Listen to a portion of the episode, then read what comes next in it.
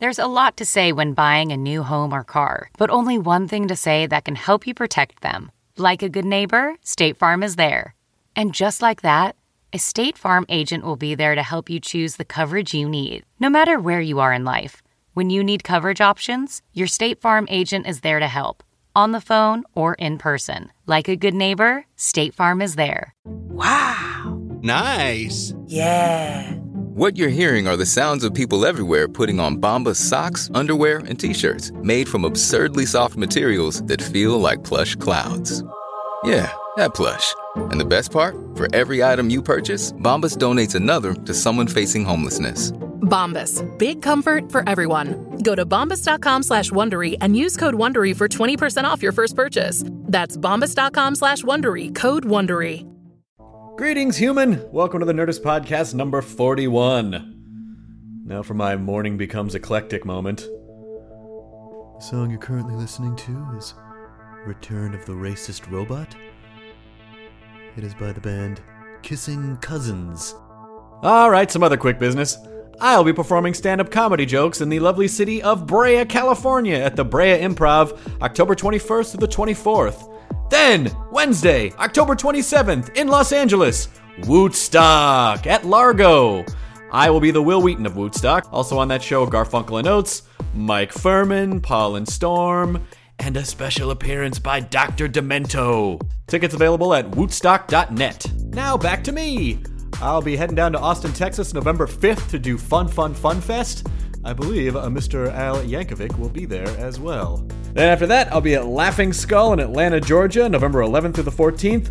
Then the week after that, the Addison Improv in Addison, Texas, near Dallas. I'm told it's home of the $30,000 millionaire, where people don't have incredibly high incomes, but they live in nice houses and drive snazzy cars. That'll be November 18th through the 20th. Also, uh, if you would like to join the Nerdist social network, still in beta, The Node, shoot us an email over at node at nerdist.com. An exclusive offer for Nerdist podcast listeners just like you with computers and the desire to hook up with other creative nerds. All right, that's it. I'll shut up about all this stuff now. Here's the Nerdist podcast number 41 with our guest, Mr. Greg Fitzsimmons. Enjoy. Now entering Nerdist.com.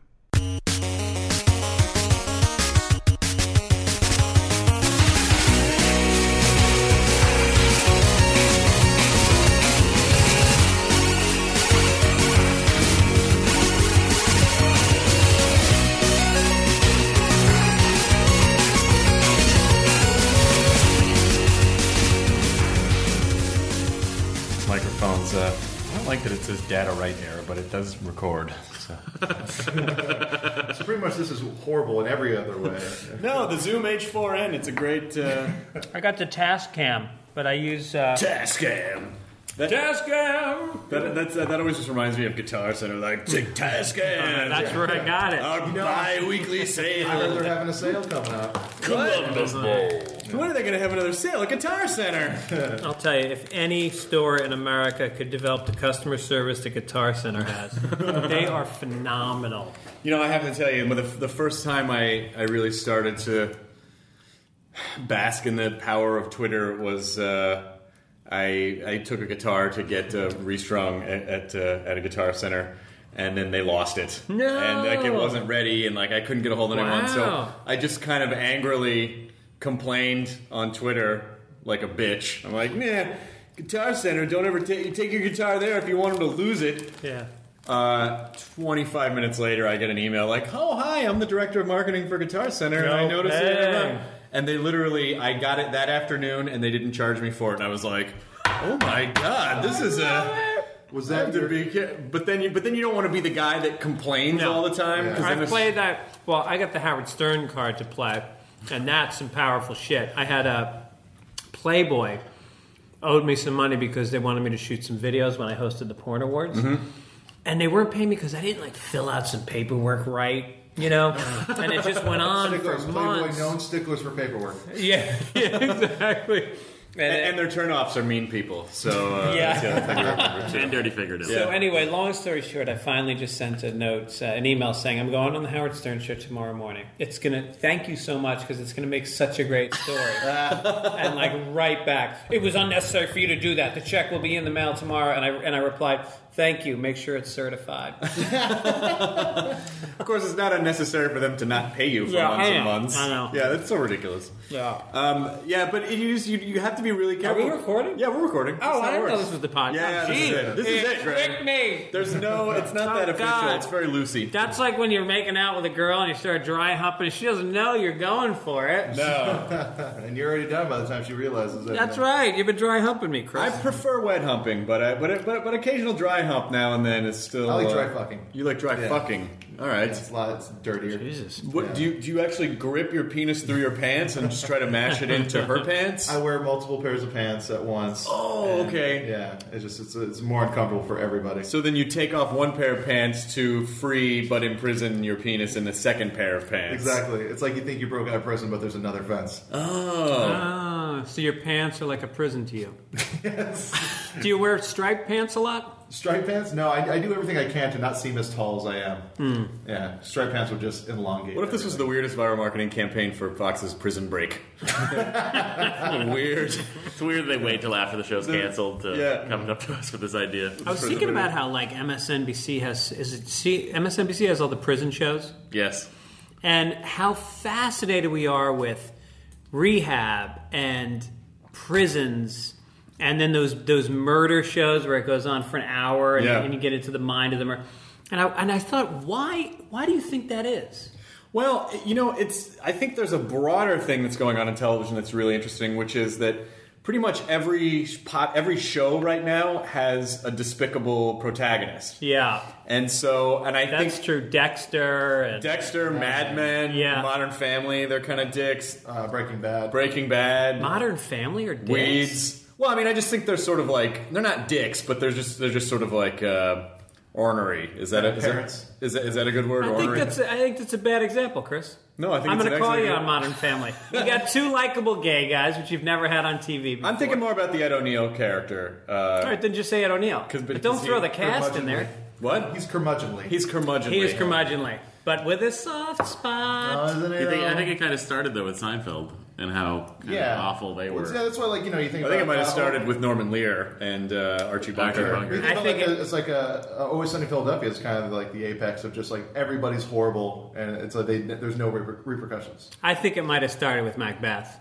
I think it could have started. It could have started with Aristophanes. I think it started with the serpent in the Garden of Eden. oh, shit.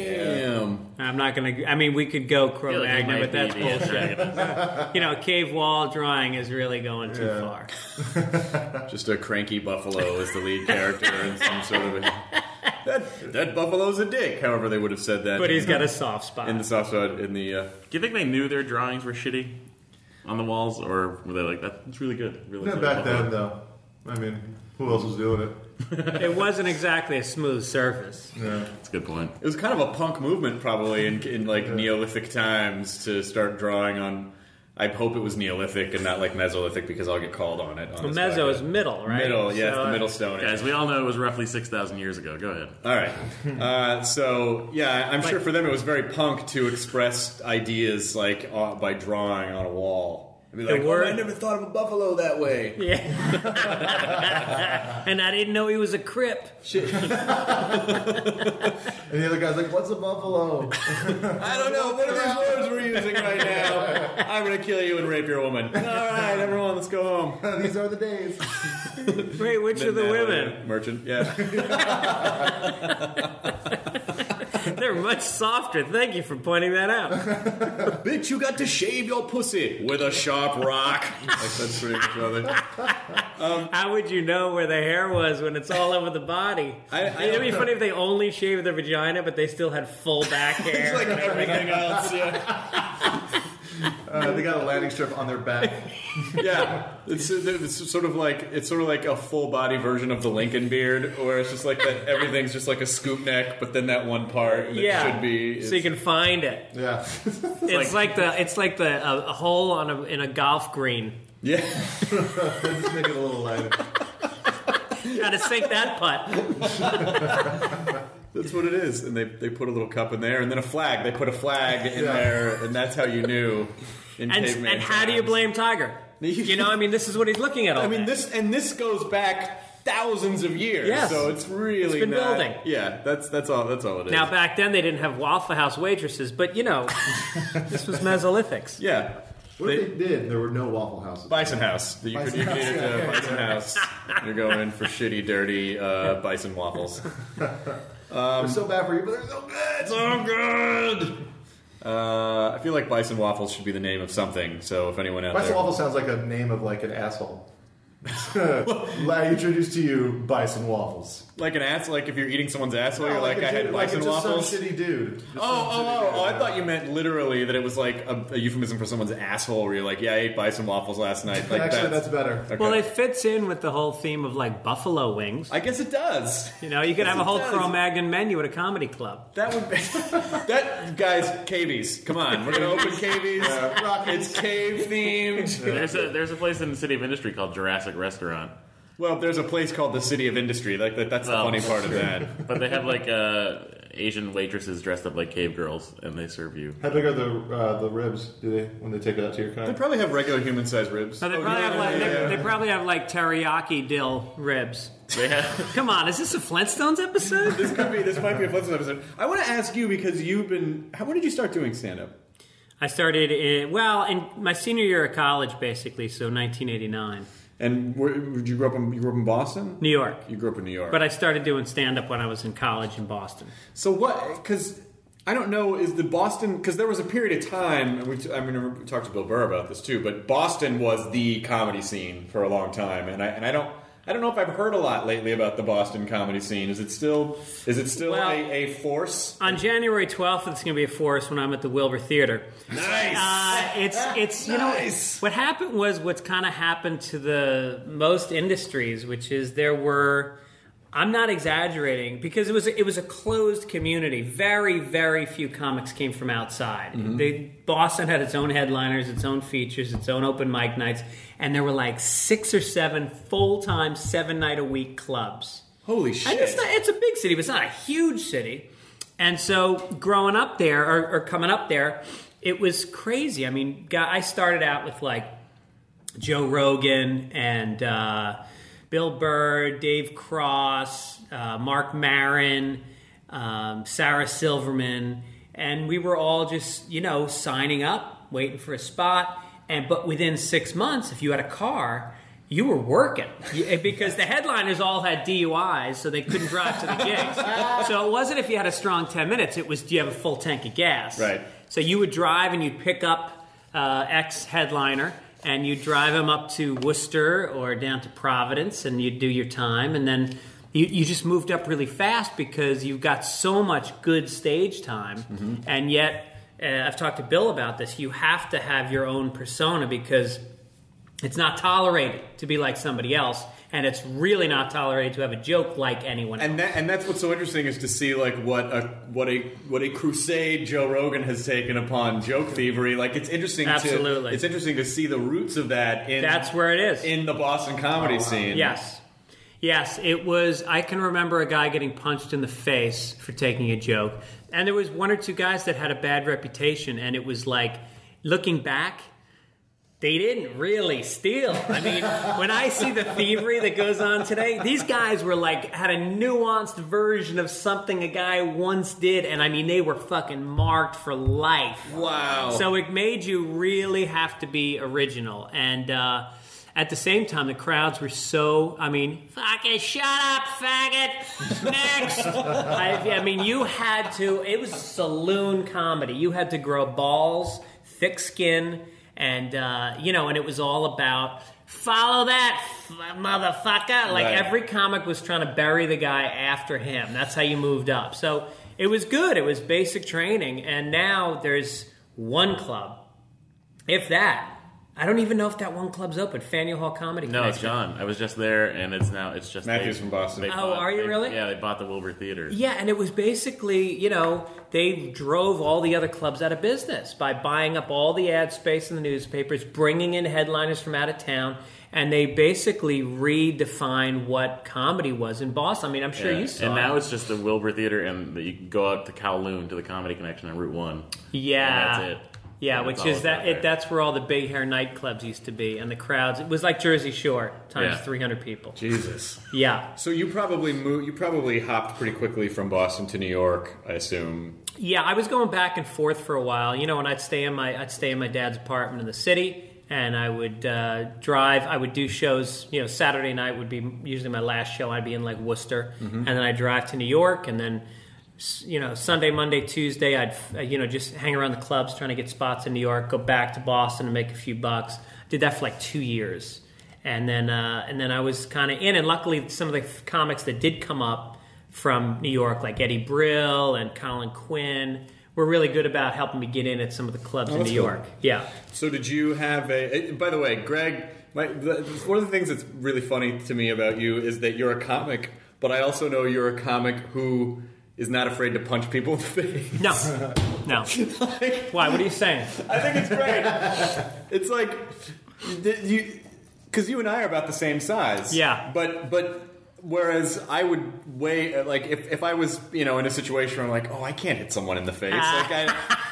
Like I, like Greg would be the kind of guy that, would, that you you would just be like, ah, fuck this, bam. Like, Yeah. if someone was really asking for it, Yeah, I just feel like as an Irish person, I'm so I'm so suppressed. I mean, there's an unhealthy way to punch somebody in the face, and there's a healthy way, and I like to think I'm the latter, which is you have to honor your emotions, right? Right. And if you don't, they're going to spill over to other parts of your life. Now, I'm not saying punching people in the face, but like by not getting angry when you're really angry, like I think it's really healthy to yell at people when you're really mad. And mm-hmm. and in Hollywood, in New York, that's totally normal and accepted. Like Europe, even more so. LA, you are never ever allowed to show that you're mad at somebody. You just tell them to your to their face that you're fine, and then they never nobody ever knows where it's a passive aggressive culture. It's a very passive aggressive Yes. culture. So I yell at people, and I mean, I've worked on TV shows where I, I yell, and I just assume that it's in the moment, and we move on, and then people hold on to it, and I realize, wow, I can't, I can't get out of this now. so uh, I punched them in the face and I quit. I'm just being true to myself. now I'm working on that. I'm actually going to. I've been going to a lot of therapy because I had some road rage problems happen, and and then I attacked a parent at a camping trip with my kids. and uh, Can you tell us about that? Or well, the guy investigation? threatened my my son. Supposedly stole a hiking stick from the guy's daughter on a camping trip. Okay. And so the guy didn't know who did it. There were three boys, and the guy, with none of the parents around, big dude, corners the three boys and threatens them and says, I know where you live, blah, blah. All three boys are crying. I see my son. He's like trembling. And he's, my son's a pretty tough kid. He's been in Taekwondo for like six, seven years. Right. He's close to being a black belt, plays club soccer. You know, he's, he's not afraid he's trembling and i'm like i i mean if there's it's like back to nature you fuck with my kid i will kill Yeah. and so i walk up to this guy and he's at his tent and i just walk right up to him and i just slam him in the chest and he steps backwards a couple steps and i just got nose to nose and i go you got five minutes to find my kid apologize then pack your shit and get the fuck out of here and he did it Really? he did it. That's And- fantastic. but then I, but then I stopped him and I said, "You don't have to go. I, I lost my temper and blah blah." And then uh, I, I didn't apologize, but I made it right the next morning, and we all went on a hike. And then you made love in a cave where there were some drawings of uh, of bison. Uh, You were in the woods. I was watching. I was there. Hey, that guy is here right now. Let's bring him on out. Oh my god! I, look, thanks for setting me straight. wait, you just made me get really horned up about that Chilean uh, Mayan. Is that what? I mean, Jesus, that's what's going on. And then wonder they wouldn't come out. Yeah, that's why.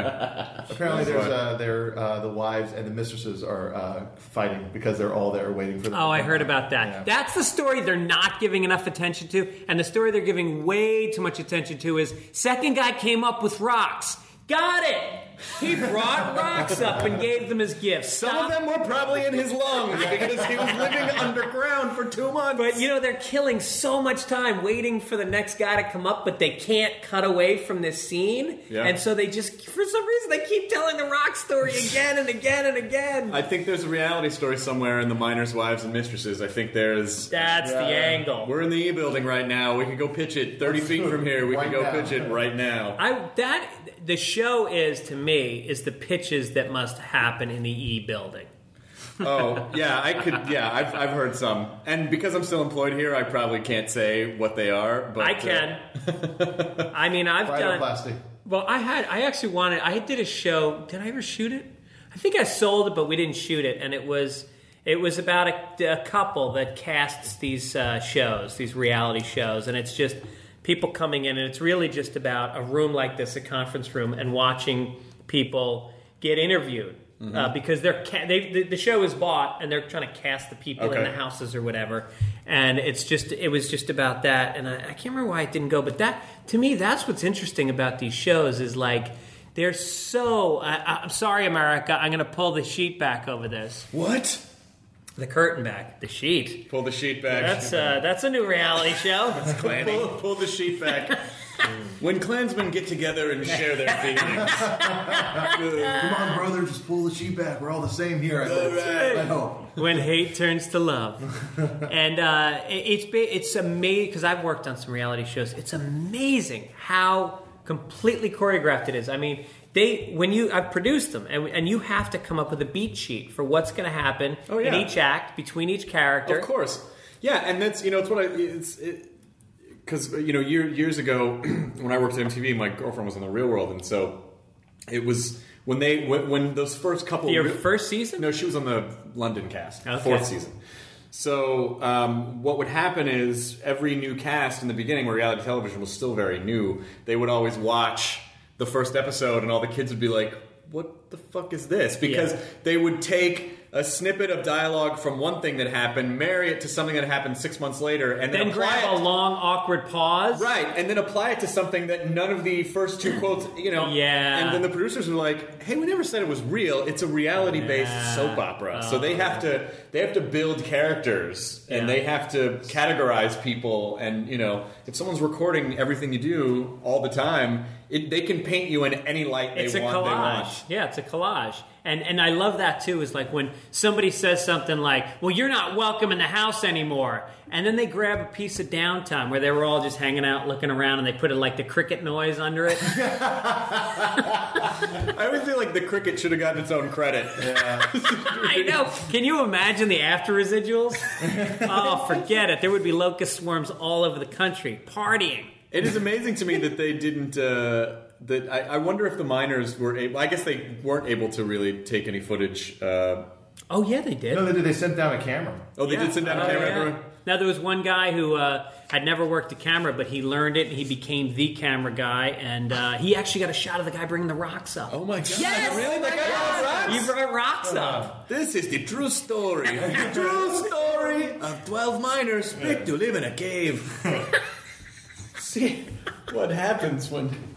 Why do they have Mexican accents? Because that's the only one I can do. Oh, okay. Yeah, that, in my in my uh, ethnocentric uh, uh, brain, that is the only. Uh, Well- I got an I got an arguments on my website because did you see the Simpsons opening from the other night? No, I heard it was a big deal. It was it was pretty incredible. This this British uh, graffiti artist named Banksy Yeah. wrote it, did made it, and uh, and it basically is just like it just goes to a sweatshop and they're making cells and they're like shredding kittens to stuff Bart dolls and they're punching holes in a DVD with a unicorn horn. Yeah. and uh, And, and- uh, and- uh, the licking the, uh, the licking envelopes with the dolphin head. Yeah, the Ah, and so uh, and so I made you know I made some point about like oh you know they're, it's funny they're making fun of the Korean sweatshop and all these people were like clearly because there's a panda in it and because of the style of collar on their shirts it's Chinese and I'm like no no no that's a fucking like everyone knows that right that animation happens in Korea that's where Yeah. U.S. outsources it.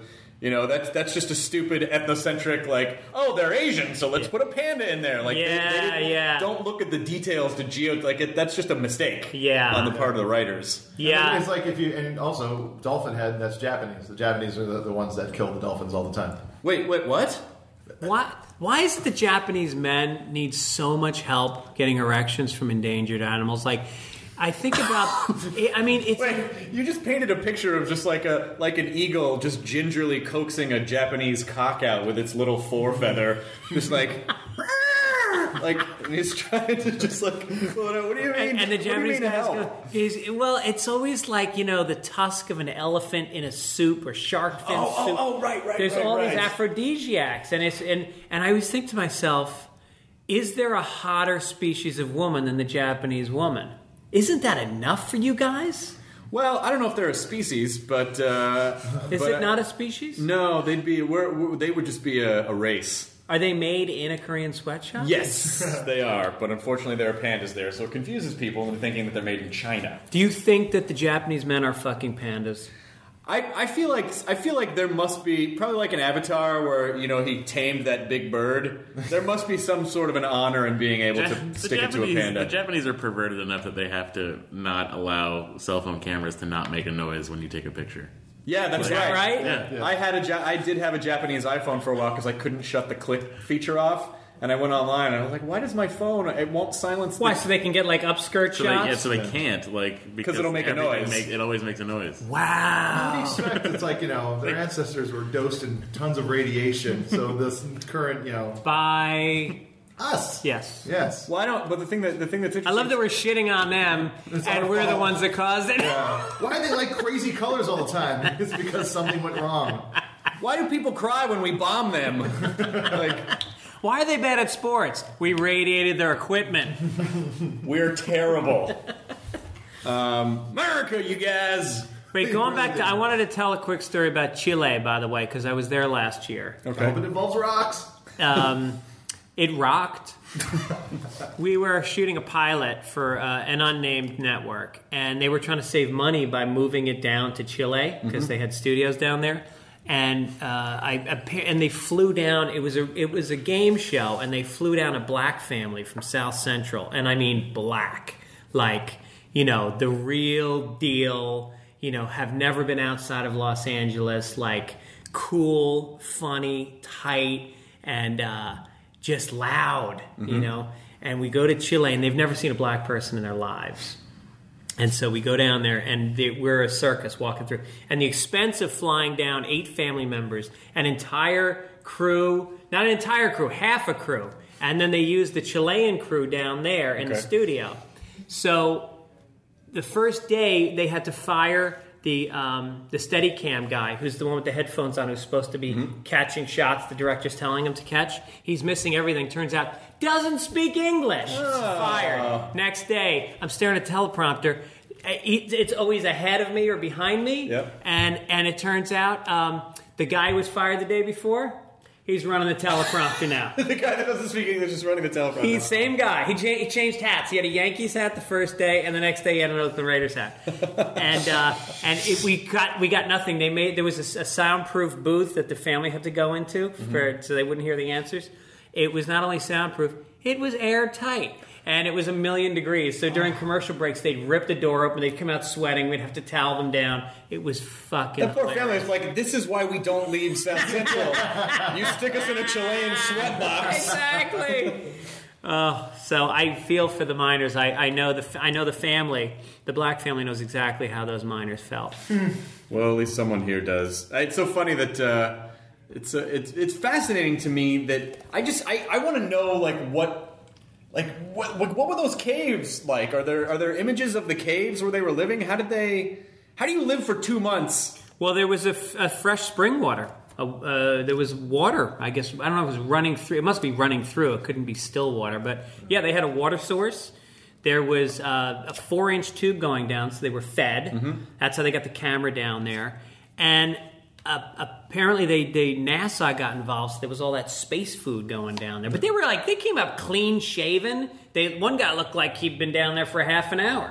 That's the Chileans. They're they're a slick, sexy bunch. They're chill. They look good. That's how. They, that's why they named that country that. It's funny when I when I when I ran into you when you came to the building, and you said uh, you said to me that when you see me walking toward you, it you feel like you're looking in a mirror because our we have the exact same body. Type. Yes. like exactly the same Yeah. body type. No, no real uh, muscular development, but yet fit.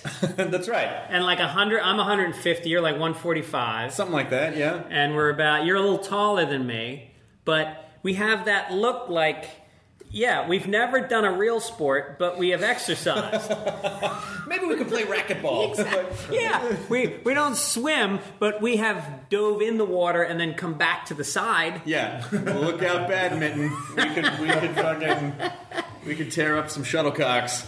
But I, I think it's because you remember me when I was uh, when I was on the, the plumper side uh, back in the in the old in the old days. You don't drink any. You don't drink either, do you? Twenty years. Holy shit! I just had seven, but twenty is pretty insane. Well, I think really once you get over the um, the hump of, I mean, seven's funny because with marriage it's the seven year itch, Right. And it really is like the first five or so are like you change your life. I mean, you lose some friends, Yeah, you change some question. lifestyle stuff. And I think when people can't stop, it's really because there's so much of their life they're afraid to let go of. Mm-hmm. And you've done that by five. And then when you hit seven, you realize, I'm bored. You know, and you start to think, well, you forget how it was and you forget how good this clarity is. I never forget. Like I, I, I feel like I was really lucky because I'm not an AA guy, and I think a lot of people assumed I wasn't going to say anything about it. But on Twitter, I made this. I made a point to say like, "Hey, I just had a seven year anniversary, and I'm only saying this just so to let you guys know that if you're struggling with an addiction, you can overcome it." Because I was a cr- insane fucking booze hound, crate insane. You were a big beer guy, though. Yeah, right? exactly. Yeah. So it was, you know, like just drinking beer every day, all the time, and uh, and so, you know, when I quit, part of it was vanity. Like I, I lost a lot of weight really fast, and so like, oh, this isn't so bad. Like I was able to see the physical results, yeah. and uh, And you were probably exercising more, right? um, now I've been exercising now for about five years, Uh-huh. but uh, but also just not eating pizza at four o'clock in Yes. the morning and not you know like and and and sleeping kind of a little bit more regular hours. And Yeah. that, you know like that that all helped, but. Uh, it's interesting, and I, I was never, you know, I went to AA a couple times, and I, I'm sorry to say this, I hated it. Like, I did not, and I thought I was broken because I'm like, I'm supposed to love AA, and I would leave feeling worse than when I went there. Yeah. But then I talked to a couple other comics, and I was like, I think there's something wrong with me. They were like, I didn't go to AA, you know. I, Yeah, just- but- I had a therapist I liked, so it's you know, like that's how I was working out my issues. Yeah, I think that AA is uh, is something that really works for. I know people that have, you know, my my uh, one of my relatives has been going for like forty years, and I mean, I mean, three four days a week, work at you know, sponsor, working the steps, doing the work, and you know, I I kind of did that with Al-Anon because my father was an alcoholic.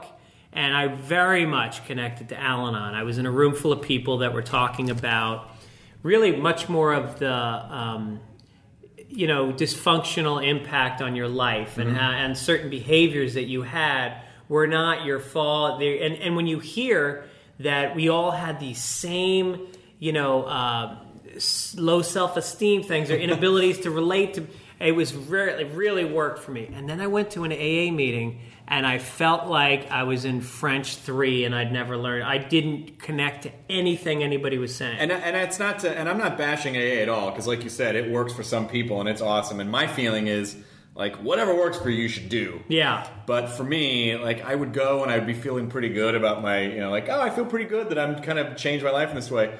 And I would go in and just hear these awful stories and see people that were so shattered internally, and I just left. I would leave with the residue of that, and like, Yeah. I feel a lot worse. Yeah, I mean it's really tough because if you if you didn't have a low bottom, and it's it's kind of hard to sit there and not feel like, Dude, am I even an alcoholic?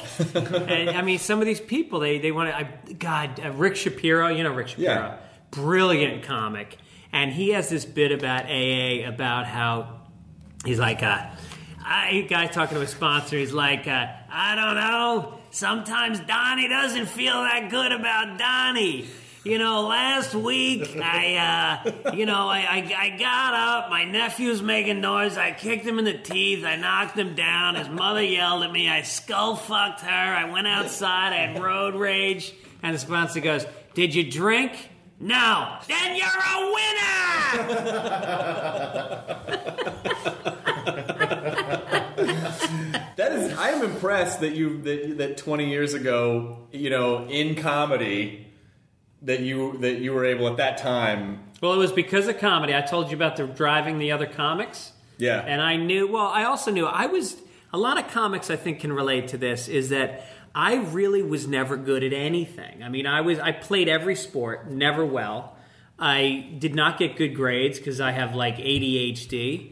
And I was a skinny, pale, redheaded, freckled kid who Not afraid to punch people though. not, no, well, then where do you think the anger came from? I, you know, I got in a lot of fights. I had a bad temper, and uh, and then comedy really, truly was the first thing I ever did that I went like.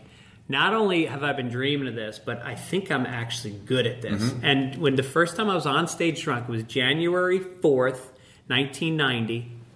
I said, That's it. I was drunk. I felt confused and I felt ashamed. And I got off and I was in a black depression. And that's the last drink I ever had in my life. That's really interesting you say that because I, I one of the like near the end for me, I was on stage at the Improv and I was drunk and my head was totally cloudy, and uh, and and Sh- Garry Shandling and Greg Kinnear were in the audience, and uh, and I just I had a rotten set and I literally couldn't focus my brain, Yeah. And that was. That was when I started kind of going like, I, you know, because some people think like I got to be fucked up to do my art. Oh, please. And I'm like, you know, that's I don't. Yeah. Uh, Yeah, I haven't. Right. I really actually just the opposite. I've never seen that work. I mean, I've seen it work briefly. what about ne- Stanhope though? Yeah, yeah. I, I haven't seen the guy though. I saw Stanhope on stage once, and he had because people just send him drinks like that's sort Yeah. Of, so he had a stool, a bar stool, and there was a shot of tequila, a flute of champagne, and then a beer, and they were all resting kind of precariously, pointing outward, like they were all about to fall off the, the stool at any minute because it was a cushiony stool. Yeah. And they didn't, and he uh, he just managed to like polish them off. you Anyone know. sent a puke bucket up there? They- no, no, his tolerance is pretty high. this point, I. Unbelievable. Yeah, I think it's uh, well. Adding to my uh, uh, shame on my my the last when I was on stage that time, it was, and you're going to think I'm making this up, but this is true. They used to raise money for a children's hospital in Boston by having this this benefit show once a year, and it was called Tits for Tots. and all of the prostitutes and the strippers, because Nick's Comedy Stop is in the red light district, and it was a mob place. And all this, stri- I mean, there was a place called Dominic's across the street where all the hookers hung out between their gigs and the comics hung out between their gigs. Yeah, freshening up, getting pizza. Well, we had a lot in common. Yeah, of course, of course. And so we would go, uh, they would have this show at Nick's Comedy Stop during the day, and it was all union guys from Southie, you know, tough guys. And then uh, the women would walk around topless with hats, and, they, and then you would be on stage telling jokes. And I, that's when I bombed. So, I mean, that, that intensifies the shame of bombing. Oh no, you bombed during Tits for Tots? It's for tots for the kid. I let the kids down. You let the kids down. I mean, these ladies are out here working, like giving it all they got. Yeah. You know, like taking out their tits for kids, and then you were up on stage. and they're not drunk. They're No. sober. They're focused. Well, they might be drunk on the filth of where their lives have gone. Absolutely. And, and meth. And a little bit of meth too, but not No drunk. drunk, No no, alcohol. drinking. I mean, this is a hospital. Then they're winners. Maybe- And you're, you know, I'm, I'm sucking a dick, and this guy's fingering my asshole, and my pimp has got a gun pointed at my head. Did you drink? No. Then you're a winner. I mean, you know, he was fingering my asshole to pack the coke up in there tighter. I just want to get in my bloodstream faster. But I did not take I a heard drink. You, I heard it. I heard it. But did you drink? No. oh, that's really funny. Are you? Uh, so then, because your dad was a radio guy, yes. um, and you have been, you've been, uh, you fell in with the Stern Show. Uh, it's been a while now, right? About 10 years. Well, you know when it started? You and I were at the Aspen Comedy Festival together in 19, no, 2001. 2001. Yes. I got, and I have to say, so Greg won the stand-up award that year for the festival, and uh, who presented to him? It was uh, Catherine O'Hara. Oh, yeah. presented, presented him with the award, and she just had a little lav mic on her jacket, and it was clear that Greg wasn't supposed to talk. I was told not to talk. and so, and still, anyway, he grabbed her collar and just leaned in, and he was like, "Yeah, just uh, really appreciate this award, and uh, just want to say uh, the other comics." Not that funny. Not that funny. Meanwhile, Chris, Chris was on my. We had like a. There was a set of like four or five comics that you performed together the whole time, and it was uh, me, you, and Jim Norton, I think. Was it Norton? and it was so much fun. It was such a blast.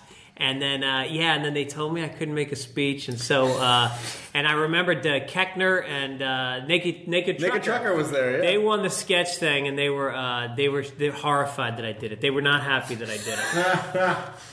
And that's how it started. Like I, I remember it was at an awards ceremony when I was about nine, and I have a picture from it. I was wearing a plaid blazer, and I had I had won like seventh place in backstroke, but they still give you like a, an award because you're a kid. Right. And so you know, and they're giving out a hundred awards, and I get up and I grab, I got a picture of it. I grabbed the mic and I made, I thanked my parents and Ronald Reagan, and, and, and I just kept going on. And that, so yeah, that's to me where where it all started was like classrooms. Anytime a anytime there's an assembly of people, Mm-hmm.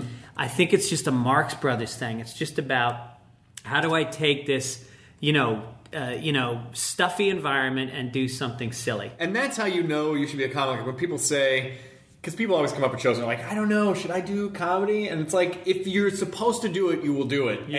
And you will continue to do it no matter what happens. No matter how many Tits for Tots episodes you go through, you Yeah. still want to get up and do it. Yeah, there's there's three things I'd like to see comics stop doing, which is number one, asking people if they should do it. Mm-hmm. Number two, asking how they can get an agent so they can get some work. Same thing. If you're funny, they are waiting for you. There is Right. there is a huge demand for truly funny people. Yeah.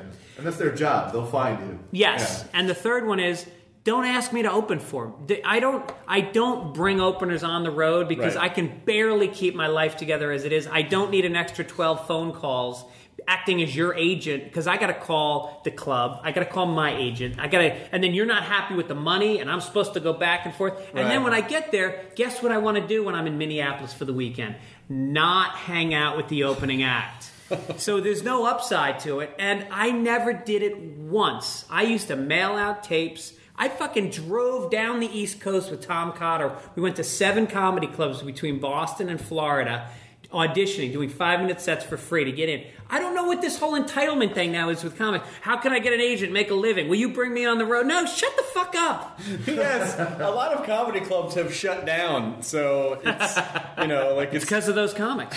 it's because of those people. Do you bring someone on the road with you? No, only because it's uh, well. If I'm doing an isolated date um, somewhere, like I'll, I'll, I'll try Does to. that get, mean no one shows up for the show? no, no, no? But believe me, I did go through that for a long time.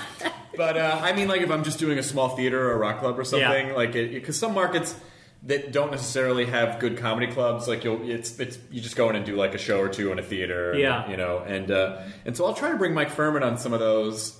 Um, but it's just it's financially it just doesn't it just doesn't make sense. No, because most clubs don't pay flight or room. No, the feature. they- they- you know they'll they'll pay a feature act like maybe seventy five dollars a show. Yeah. and so you know you have a lot of guys, you know guys who are f- fucking awesome comics like Tommy Johnagin or whatever, but they'll just live in the Midwest. And then they, that way they can just drive to uh, like there's there's just like a, a wealth of clubs that they can hit if they Yeah. live in the Midwest. Yeah. Then they don't have to worry about travel, and then you know then the money then they actually kind of make a little bit of money. But like if someone flew to feature for me, they would lo- literally lose money. Exactly. And you know, there's guys that live in certain areas that I will call the club and ask to work with because Yeah. you know we stay in touch and I know they're good. And that's the other thing. I get people that email me and go, "Hey, I see you're in uh, the Dallas area. Can you can you ask if I can open for you?" And it's like. I don't know you. I don't know if you're funny, and if you're not funny, it's on me. I Right. brought a guy up to uh, Cobb's in San Francisco. He tanked every show, and the club owner was furious at me. Tom Sawyer. Yes, Was it Tom Sawyer? I yes. know Tom. I won't tell you who the comic was though. I don't. Uh, oh, damn. That's all right. We don't need to. It was Dane Cook. Okay. no. Kidding. I love Dane. I, that was the, that's, really? that was an ironic use of Dane Cook as the go-to punching bag comic. No, please, because I, I and I've talked about this on the show before. I never, I never actively went to Dane Cook for a punchline. Well, I, you're the opposite of a hater. You're a lover. I, may, I, guess, I guess that's true, but but I had a couple experiences with him where I personally kind of was like, oh, you know what? Fuck you. Like, Wow. like he he did some kind of arrogant, I'm a rock star shit, and it was it was really it really put me off. And then and He then- went through that stage. Absolutely. Is he nice? Like, because I don't give a fuck what. Like, I almost, you know, as much of a comedy snob as I am, I, I, I am, I am willing to bend what I would normally like or not like. It's, if someone's cool, like if someone's nice, then I will be like, okay, I get, you know, I see it, I get what they're doing, I like it, you know. But I don't I don't even mix the two. I can hate the comic, love his comedy, or vice versa. I can't One has no effect on I the cannot- other. For me. I- I cannot Some of my biggest friends are the biggest hacks in the business. Oh really? And vice versa. I mean, there's guys that I fucking detest, and I will stand in the back of the room and watch every word of their act. right. So, uh, but but getting back to Dane, you know, and again, started with him in Boston, same time, and that dude, open mic night, Nick's comedy stop, thirty people in the crowd. He's on first, thirty-one comics performing. Sure. At the end of the show, he if he went on first, he's at the door shaking everybody's hand. He wanted he wanted fame. He Yeah. wanted to be a rock star, and when he got it. Yeah, his head blew up, and he's the first to admit he he uh, he should have been better to comics. Right. And I had him on my podcast not long ago, and I highly suggest you have him on because he's very forthright about it. Well, I don't want to like corner him like because Maron did that. Like, I don't. Need Oh, I to- didn't hear that. Ma- I, I Was don't. he rude to him? I don't know if he was rude. It's Maron. yeah, well, yeah. What But- am I saying? You know, I, I like I, I, I'm if I had him on, I would sort of be interested in talking to him about because listen, here's the truth of the matter is you can't you can't get to superstardom stardom by accident. Like you, You it's gotta fucking work. fight for it. It's work. Yes. And so I'm interested. You know, like I'd be interested in his in, in his work ethic and you know.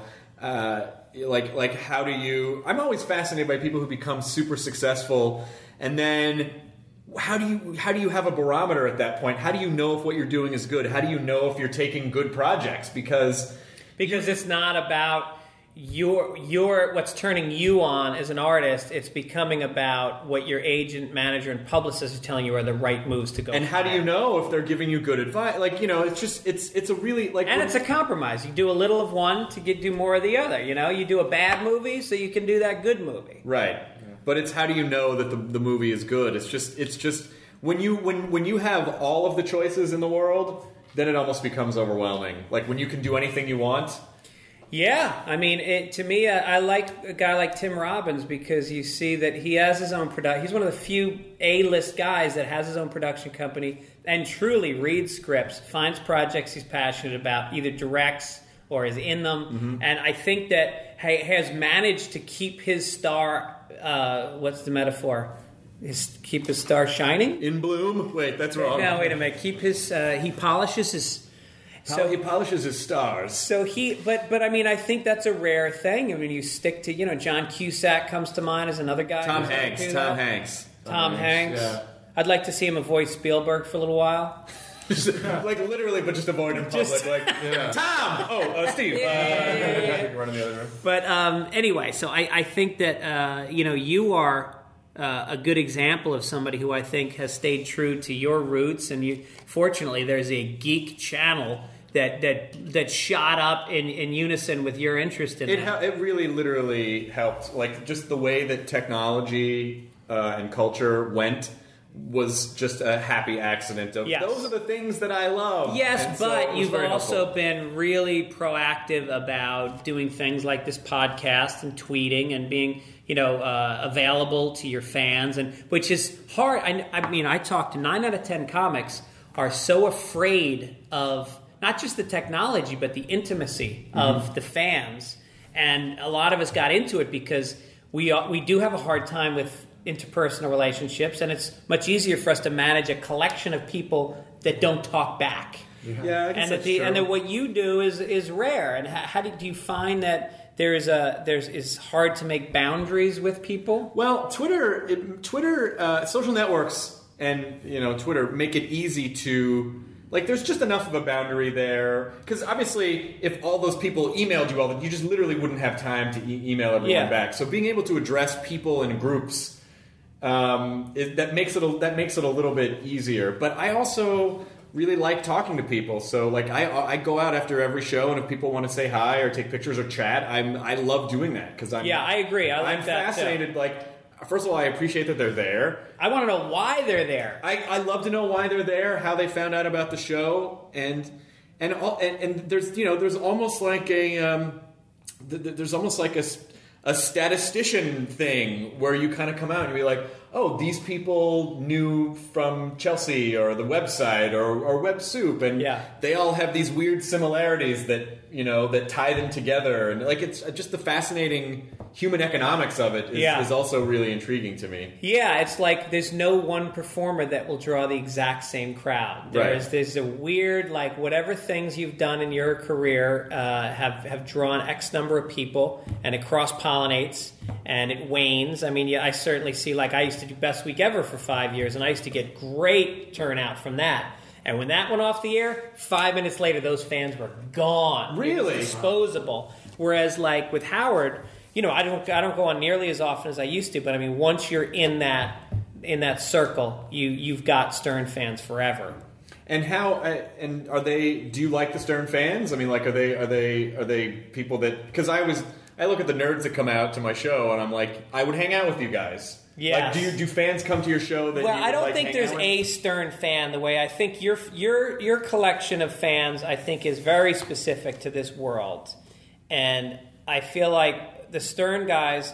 There's the original ones that you know the guys from Long Island who are uh, read the New York Post and are, you know and and just want to they want to hear you know they, they want to hear shit that's outrageous and then you have like Hollywood I mean to a person that's an executive in this town they listen That's true. if they don't listen they are aware of what's happening every day on the show so there's almost like an ironic listening to the show Yeah. where you know they're watching they're listening to the people that are listening to the show they're they're just as interested in the whack packers that surround the show hmm, and the Right. callers that call in that's it's all a big circus they want to see the circus from a distance whereas you've got the hardcore fans that want to be they're on there blogging about it while it's happening they go to every event and those people are great fans and they're actually really good comedy audiences but there's no one fan for the Stern Show. It's because it's it's gone from terrestrial to um, satellite. It's a VIP club. People That's pay true. that twelve bucks a month and they feel elite. I mean, I always thought that Stern was the best and worst thing to happen to radio because he changed the dynamic, but at the same time, he there were so many copycat, like so many people who didn't really understand Yeah. what he was doing. That's just like, oh, you just go on the air and you talk about hookers, Yeah. And so just doing these radio tours where you where you you know like you get the morning zoo cruise, but then you get the I'm the edgy Howard Stern wannabe. Yeah. We got a porn star, and he- you know. And it was always like, well, it's, there's a little more to it than that. It's not. Don't just take the superficial qualities of yeah, the because there's not a. It's almost like a fire. It's like there's that core.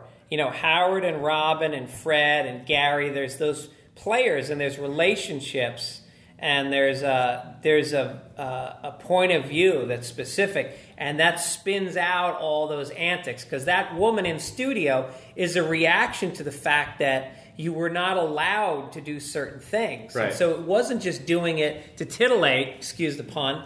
It was done because they were they were angry at being told what they couldn't do. They were angry that they were always losers and they were fighting to be winners. And if you really listen to Howard, he's a thoughtful guy. Like he's a very thoughtful dude. He is, but at the same time, I think he is playing a character to a certain extent. I think he, um, look, he's a Jewish mensch from Long Island. He's a good guy. And then I think that there's times where uh, he wants to play up that he's wilder than he is because that's what people want to hear. Right. But it takes a lot of energy to be that to be wild all the time. Well, my that's how my dad started in radio. Is he he was like in his twenties as a PA, and he was working for these guys, Klavan and Finch, who were legendary New York team. Uh, but they were older guys, and they used to come in at 4 a.m. for 20 years, and they were done. And my dad would come in hungover and late, and uh, any other job you'd be fired. They loved it because they wanted to hear the stories from the night before. Right. Well, because it gives them content for the show. Well, that's what Artie was. He was, you know, a guy who was bringing that world back into the studio again. And now that he's gone, the show actually has uh, you know, sort of again morphed into something a little bit different that still works. But they, they could use a wild guy again.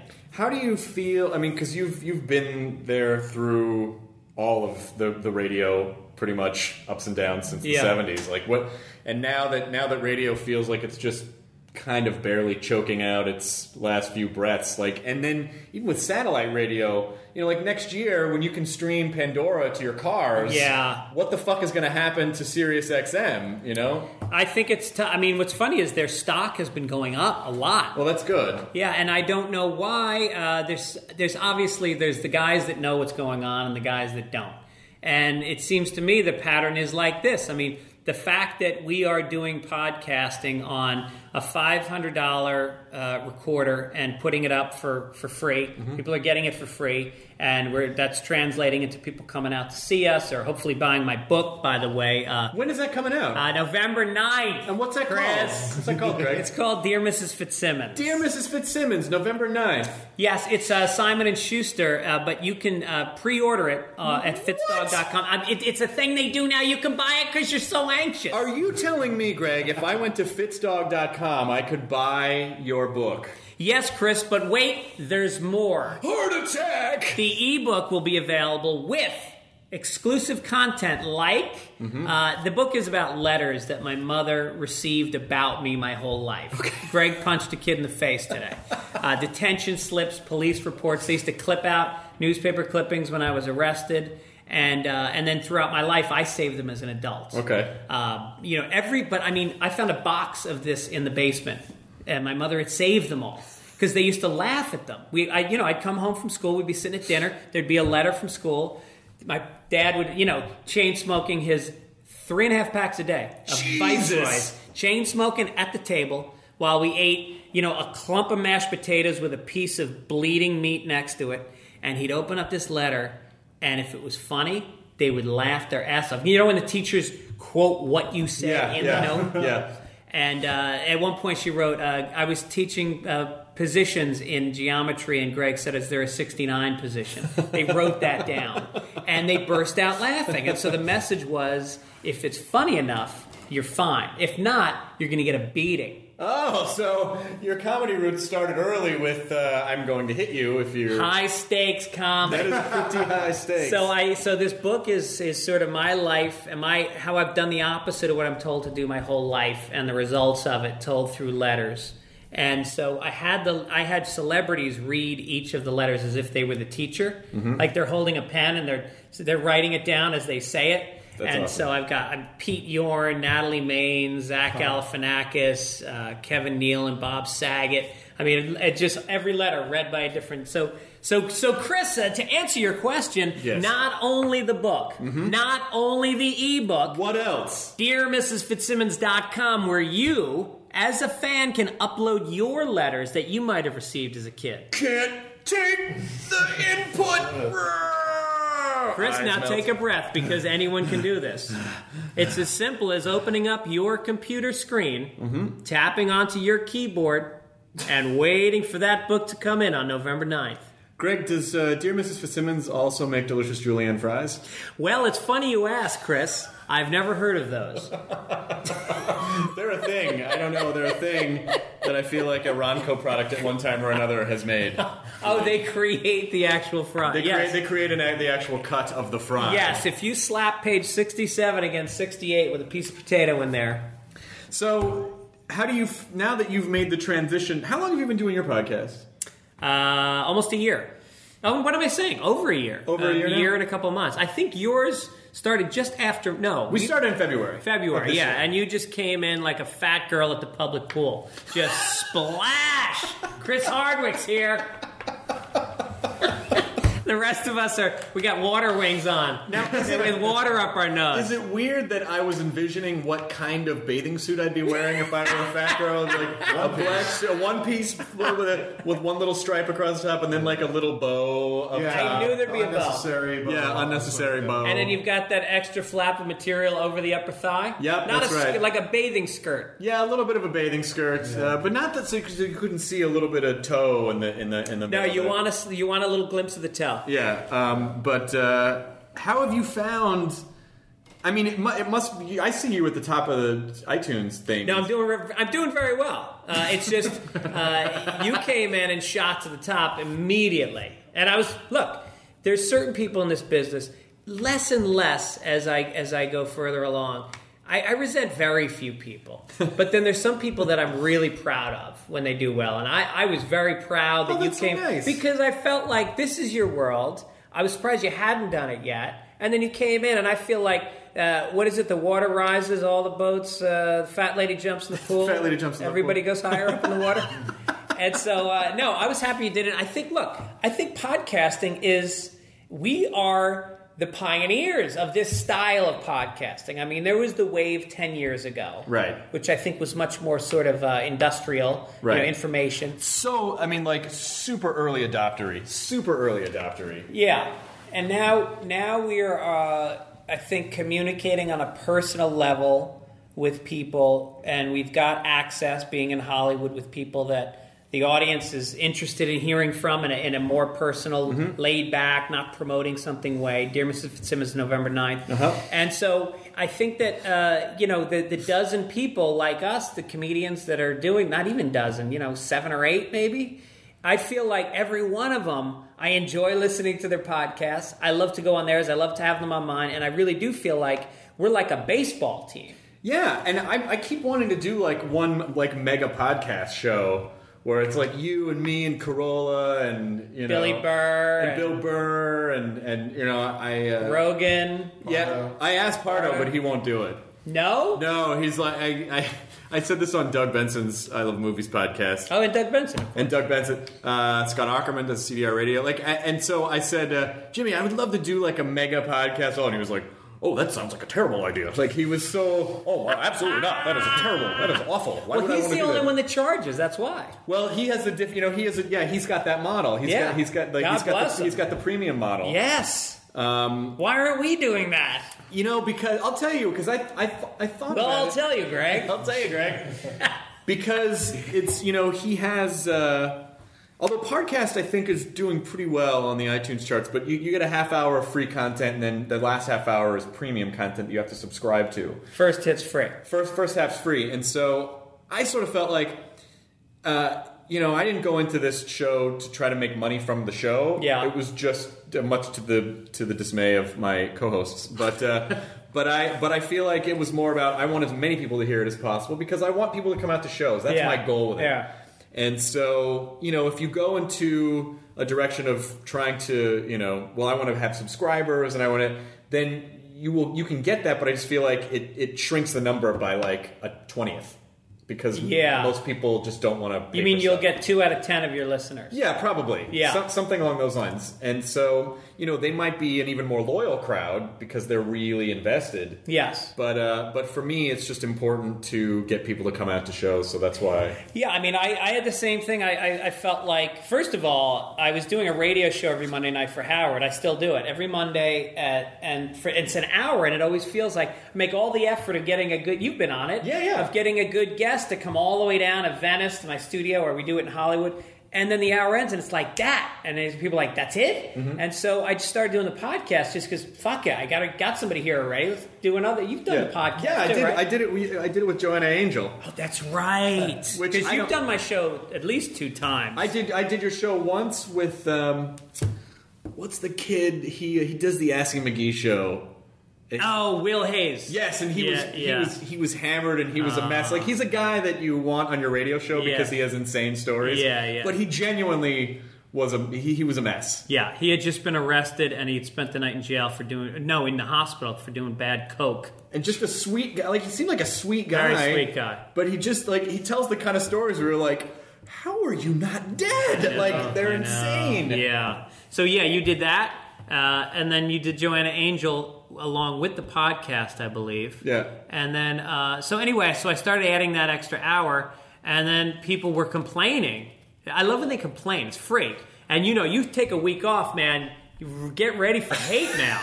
It's amazing. I've been too afraid to take a week off. I Oh, keep, uh-huh. I keep thinking like, maybe we should take a month off, like you know, regroup, focus on like season two. Yeah. Like, I don't think we. I think this is a true. This is fucking speed. Like we I can't know. take it below fifty miles an hour. And you do one a week or two a week? just one. And then you do, and you never take a week off. And No. do you ever do solo podcasts? Yeah, only when if I'm on the road and these guys aren't out of town with me, and it's someone like if I'm in New York or Yeah, you know, yeah. like then I, I I like don't really, doing I don't really have a choice. Yeah, and you interview people at, at the club. That's what I usually Yeah, do. yeah, yeah. I- I'll, I'll talk to people one on one. Yeah. I mean, I think the general consensus is that I think you know, like just so you guys know, people love Matt and Jonah on the podcast. They're like, They had better. I mean, but um, As but they uh, brought so much to the table today. I think talking on talking one on one just is a different dynamic, and it's Yeah. just it's just more fun when there's a group of dudes as opposed to me like getting all Charlie Rose on someone. It sure Yeah. is, Chris. Joe, Yeah. you're fired. Well, How dare you you patronize me? You're fired for no money. it, it's a different rhythm when you're alone. You know, it's really hard to regulate. You know, uh, if am I going too fast? Am I going too slow? Am I transitioning enough? Uh, You know, and but when I've done it though, I've found that uh, the feedback on those is stronger than when I have a guest because. I don't know. Maybe the stand-up in you comes out, and you feel like you got to push harder to, you know, get personal and Yeah, I get really serious when it's one on one because I just you know like there isn't a counterbalance. yeah, So if the other person isn't super jokey, Hmm. then I then we just start going down more serious pathways, and I sometimes Well, let's I be think- really funny for like five minutes. What do you want to talk about? Bottled water? But it's Here's what's great about America. Seriously, we have so much water, which is why we're wealthy, right? Right, right, right. I mean, if you look at the poor countries, what is consistent? Fucking dry. dry or filthy water. Well, eh, that's why it's dry. I mean, yeah, you got shit water, but I mean, it's not. So, what do we have in this country? So much water. We have fountains. Yep. We shoot water in the air. That we To don't music, need. to music, to to fucking uh, the, Tchaikovsky. to Tchaikovsky, or not even Tchaikovsky. If you go to the Grove, it's uh, it's uh, Glee, Sinatra. singing Journey. it's Glee or it's Lionel Richie. Yes. all night long. Can you imagine going to, say, Zimbabwe and blasting water in the air to Lionel Richie? What people would do? Do you know that that Dave, Dave Anthony has They a would dance fucking on the ceiling. awesome joke about like how do you explain an eating contest to someone in Africa?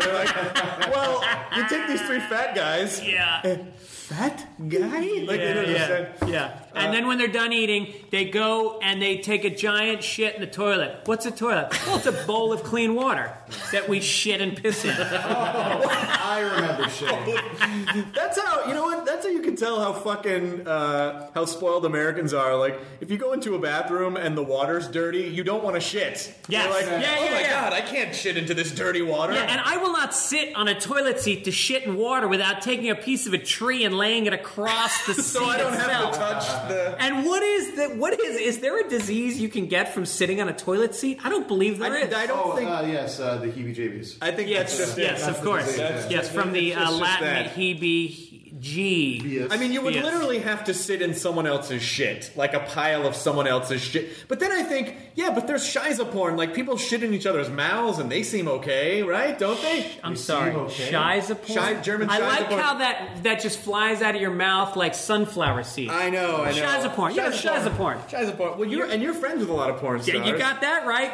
How, you know what's what was fun about Joanna Angel, who was a very smart girl. Very smart. Very, and I don't mean that like for a porn star. She's smart. I mean like she was a smart girl. Look, she runs a big, successful company. Doesn't But- matter what it is. It's you know. But it let me takes- ask you this about porn stars, because even the ones you know They're on lockdown right Wait, now. are we done with the funny? Because it sounds like we're someone going the down positive. serious. we might. Well, this is this this could be serious funny okay. depending on That's how the thing you, about you porn. answer. You think porn's funny, and you start talking about it. It's neither sexy nor funny. No, They sh- because they you know- shut down. Like I read this morning. Yeah, because they- the- so- HIV. someone had HIV, so Yeah. they had to shut down the industry for a while. So you know, you, you look at girl, you know, you look at girls like Sasha Grey or, or whatever that are like, no, I'm doing this because I want to do this, and it's it's empowering because I'm a woman and I can make that choice. But then you say that, and like every porn star, after like two or three years, they look pretty chewed up. Like it's it's not a, it's, it can't be it can't be a healthy way to live. Is Well- it? Am I crazy about that? Well, it's not healthy when the testing is as bad. My friend is the head of uh, health services for um, STDs in Los Angeles, and his number one focus is the fact that the porn industry is there. It is the worst system of checking for STDs. There's one company that does all the testing. They, they do it as long as it's within 30 days, which is not comprehensive, since obviously you could be having sex before then. Right. and they don't test the anus, they don't test the back of the throat, where a lot of diseases uh, are, Uh-huh. and it's completely flawed. So this was a matter of time until this was going to happen. And it's amazing for a multi-billion dollar industry that there's not like like I would think if I'm a medical company, I would probably want to get in on that action. Well, and here's the thing. I mean, you look at how a movie is made. You got unions, sets, lighting, transportation, giant salaries, and they make money. Porn, they pay the actors less than a grand a scene. The men mm-hmm. make half of that. They shoot it in a fucking warehouse. No unions, Right. no lighting. It's all digital cameras. They can't throw out a thousand bucks for some testing. It's insane. They Yeah. have no bottom line at all, and these are human beings. Right. This is not funny, Chris. This is an interesting. It's interesting to I me know though because is. you're so tied in. How did you get tied? It was it from the Stern Show? How did you get tied? I in? think so. Yeah, they they had uh, approached me, but they said this was the the greatest because it started with nine nine guys in raincoats in a, in a hotel room in Vegas. Is how this award show started. You know, like ten or Right. fifteen years ago. Bill Hicks hosted it one year. Oh, I didn't know yeah, that. and so and he was one of the early hosts. And now I was performing for seven thousand people at Mandalay Bay on Showtime, and so they approached me, and I had to audition to be the host of the Porn Awards. So, so the guy who runs it, Paul Fishbein, who's actually really, again, really nice guy, kids, nice wife who I'm friends with, Yeah. comes out, and I go on stage at the Improv, and I do twenty minutes effortlessly because we all have a stockpile of porn jokes. Of course. And uh, and they go, yeah, we'd love you to do it. So I said, uh, yeah, let me just uh, run it by my wife. And then I said, run it by my wife. So I just told her, you know, I'm going to the bagel shop that weekend. For the whole And I weekend came back two days later. with a sack of money. yeah, and uh, no bagel. Forgot the bagels. Is your wife cool with that? By the way. Now she is. She came with me, and she is not jealous at all. I mean, you, you, you, are you married or just girlfriend long term? Long term. Yeah, Yeah. So Six- there's six a years. point of trust that if you don't have, you just can't be in a relationship. It's not only gotta it's not only in. trust, but there's also a level of comfort where it's like, you know, because Jan and I are at the point where like when I go out of town, like we don't have to talk every day. Yeah. Because we're just we get on the phone and be like, "What are you doing? Nothing. What are you doing? Yeah. All right. Well, I'll talk to you tomorrow. And Yeah, what are we, in high It doesn't mean we love each other any I less. know, We're I just, know. We're just not up in each other's business. Yeah, all the there's a shorthand. I've actually found that I love emailing my wife, even in town. I email her instead of calling her, and uh, I don't know. It, it's just for me, her coming to the porn awards was not about her keeping an eye on me. It was because she was fascinated by this world. She wanted to see it, and there was a. We were uh, invited to an orgy after the show. Oh, They for- were- formal invite. Uh, yes, It saved the date. It, it was on, written on the side of a rubber. uh, she and so we said, "Of course, let's go up." It was in like a penthouse in Mandalay Bay, and so we go up there, and it's like you know uh, Jenna Jameson, and she's with Tito Ortiz, who used to be her husband or boyfriend, like all celebrities, Ron Jeremy, and and we're standing around. I mean, there's like 50 people, and they got a bar, a couple bartenders, and people are schmoozing. There's hors d'oeuvres, and then there's all these uh, mattresses set up. And it's not necessarily that everybody's in the orgy. It's going to be kind of like a uh, like a, a, a street fight in the alley. Okay. And some people get involved. You're not sure who. Right. And so we're standing around, and then uh, after about 15, 20 minutes, whatever sexual buzz was in the air just became like boredom and, and a feeling of, uh, I guess, almost like, you know, when you're at a restaurant that you weren't sure you should go in and order food from, Mhm. and you do, and then it takes too long, and so you just leave. Yeah. Yeah. I, it was that, so we just took off. Or it's just it's probably I was just watching like animals fuck after a while. Like, no, this is the mechanical act of sex where Yeah. the thing goes in the thing. I thing. can't imagine orgies smelling too good after a little bit. No, and you can't open windows in Vegas. Uh, they are sealed shut, and, and it's real. And at least the animals aren't staring at the camera, acting like. On a t-shirt. Oh, that's my one of my favorite joke quotes ever. I, I can't imagine orgies smelling too good. That's my- so earnest. I mean, you know, since we're on the topic, yeah. Hey, how was that orgy last night? Oh, It's like not a too good. bouquet of flowers. oh, yeah. That's the thing about sex. Even when you've had sex, the smell is not great. It's great while you're having sex, Mm-hmm. and then as soon as it's over, everyone jumps up to rinse the undercarriage. Yeah. Yeah. We need to make some sort of like uh, orgy stick ups or, you know, Yeah. renews its fuck, fuck plugins or something. It's like cock shaped. They go. Yeah, the vibrator should have tiny fan intake fans. That, oh, oh, oh! No, the vibrators could be uh, could be like uh, uh, the, the ionizers, you know, like like like Brookstone. You get it, you get it, you get it from Brookstone, and it's just like a tiny little motor, and it just like it just it's, it soaks in all of the odor and then spits out clean, breathable air. Yeah, Guys, and, and all the lube is like scented oils, heavily scented oils. Yes. I mean, we can make orgies better. Isn't this funny? Like, Yeah, a, like a, what could be better than an orgy? And we're trying to improve on it. Meanwhile, poor people are dying because they don't have clean water. But they could have orgies. That's so true. But how would they wash the undercarriage when they're done? Well, you don't have to worry about it at that point. We're spoiled Americans. They're so dry they probably barely come. I don't know, guys. I I don't listen. I don't know if anyone owns the, the domain third world third, third world orgies, but I think It's it, there's like- a fetish. Hey, when, when you blow, do you swallow? Swallow what? Nothing for pro, for sustenance, yes, so I can survive. If anything comes out, you bet your ass. That's- That's a pro- protein. More protein I've had all month. Listen, I don't. You can clip that out of the podcast. We might we might clip that out, or we might leave it in to to juxtapose it with uh, letters to Mrs. Dear Mrs. Fitzsimmons. That's right. It's a sweet book, but with a dark side. So your so your book comes out November 9th. You can pre-order it now. Uh, you have Fitzdog Radio, um, all available at fitzdog.com. And- fitzdog.com. And then, uh, yeah, a bunch of tour dates coming up. I got uh, West Palm Beach Improv coming up at the end of October, and then I'm in uh, Philadelphia, Seattle, all in the next few weeks. doing promoting the book. Doing Helium. I love Helium. Great club. Fucking awesome. Yeah, it's really just a it's a fun collection of people, and the room is you know low ceiling, tight. You fill it up. I and- dig Philadelphia. I had a nice time when I was there. I was there a couple months ago. It was great. Yeah, and it's like it's great when you're working in a city that you like to hang out in during the day too. Sometimes they're like, "Yeah, you're working St. Louis," and you're like, "Oh, that'll be cool." And then you land, and they pick you up, and they drive you to the club, and you're looking out the back window, going like, "Hey, dudes, Philly, St. Louis is back that way.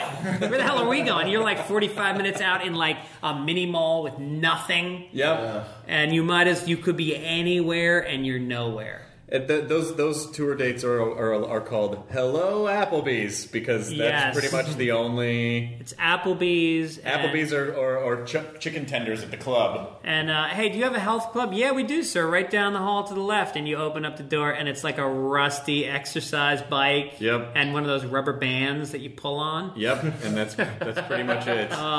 And then guys boxing with big curly mustaches and unitards. Yes. that's how antiquated those places are. Abner Doubleday is swinging a bat in the corner. It is that old. There are women's suffrage signs on the wall. I mean, it is an old place. oh my god! I'm not saying it's bad, but the instructions on how to use the bike are written as a cave drawing. As cave drawings, where you're pulling a bison's horns Unreal, to lift your we bring things biceps. Uh, well, Greg Fitzsimmons, thank you so much for being on the Nerdist podcast. I, I'm so glad we finally got you on, and uh, and I'm Well- thrilled, and I hope people buy your book. Uh, Well, uh, I appreciate you having me on. I'm, I'm, I'm really uh, happy for you with this podcast. I enjoy listening to it, and uh, you know, I, I hope that we can all uh, do a live event together. I think that would be fun. Someday we will. Maybe we will. We'll just do like a big live charity event, and we'll do it all together, and then everyone can put it out on their own little streams. We should have a uh, Sidekicks podcast. Do you mean that Actually- dumb? Oh, I, I thought you meant from the old TV show Sidekicks with the kid who was on. He's dead. Uh, He's dead. Thank What? you That for was the bringing movie. Sidekicks. There's a movie Sidekicks. And he, hung, he hung himself. Oh, Jonathan Oh, was it Jonathan Brandis. jeez. Dan Brandis. Way to end the podcast. Yeah, I mean, we were Sorry. really Hey. starting to pull it out of the uh, You HIV can thing. enjoy him on SeaQuest, DSV. But Yes. and what about a tour? Can you imagine a tour with like Bill Burr, me, you, Rogan? It'd be impossible because it would be too ex- it'd be too expensive to pay everyone. Because those the, when you start doing that, Yeah, yeah, you, you know, like yeah, you, yeah. you when, whenever you- Unless it will be huge. it would have to be enormous. Like because when you start talking about like. Do it in Giant Stadium. I would love to do a comedy tour, and I'd love these five people I to be on, and then I you know. realize, like, well, it costs five thousand dollars just to get the theater. yeah, Like it just then it becomes too expensive. yeah, if you guys sell tickets for five thousand dollars each, yeah. I, I don't know. Down the road, down the road. I think But there's it's, a big I think, future I think for it's this. good to look down the road at maybe. Yeah, doing I mean, something once like we that. start getting big ad revenue coming in and we can tour, I mean, right, like you said, radio's going away. This is it. Yep, podcasting is it. Enjoy your burrito, America. Is that how you end every show? That's how. I, this is only the second time. Now leaving Nerdist.com.